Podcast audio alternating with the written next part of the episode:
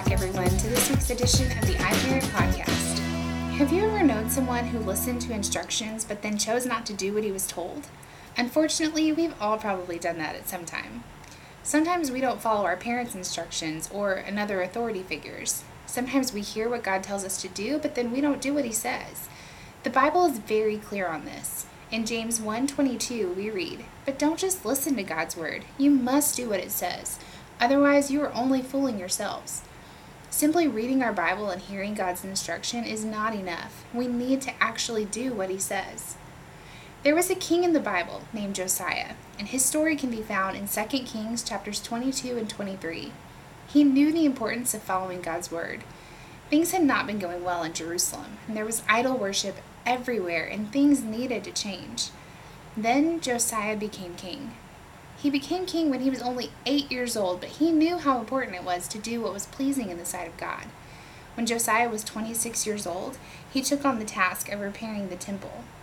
During the repairs, workers found a scroll that listed God's commands. When Josiah heard the Lord's instructions, he was devastated. Even though he wanted to please God and even though he was rebuilding the temple, it wasn't enough. He needed to obey the whole of God's instructions. So that's just what he did. He must have known our main point for today I will listen and do what the Bible says. His obedience not only benefited himself, or even just his kingdom, but thousands and thousands of people throughout Scripture. 2 Kings 23, verse 25 says, Never before had there been a king like Josiah, who turned to the Lord with all his heart and soul and strength, obeying all the laws of Moses. And there has never been a king like him since.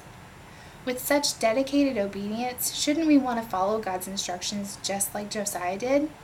Our Bible verse for today comes from 2 Timothy chapter 3, verse 16, and it says, all scripture is inspired by God and is useful to teach us what is true and to make us realize what is wrong in our lives. It corrects us when we are wrong and teaches us to do what is right.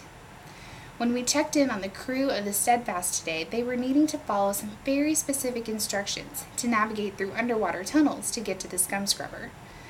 Captain Sandbar left Major Refresh with the instructions, and, of course, he had to come back later and remind Refresh how crucial it really was to follow the instructions perfectly. Major Refresh really needed to hear today's lesson, too. Well, that's all for today in To the Depths. We'll be back next week to dive deeper into the book of James and continue our rescue mission of the SS Scum Scrubber. Until then, happy parenting. Know that we are praying for you and cheering you on.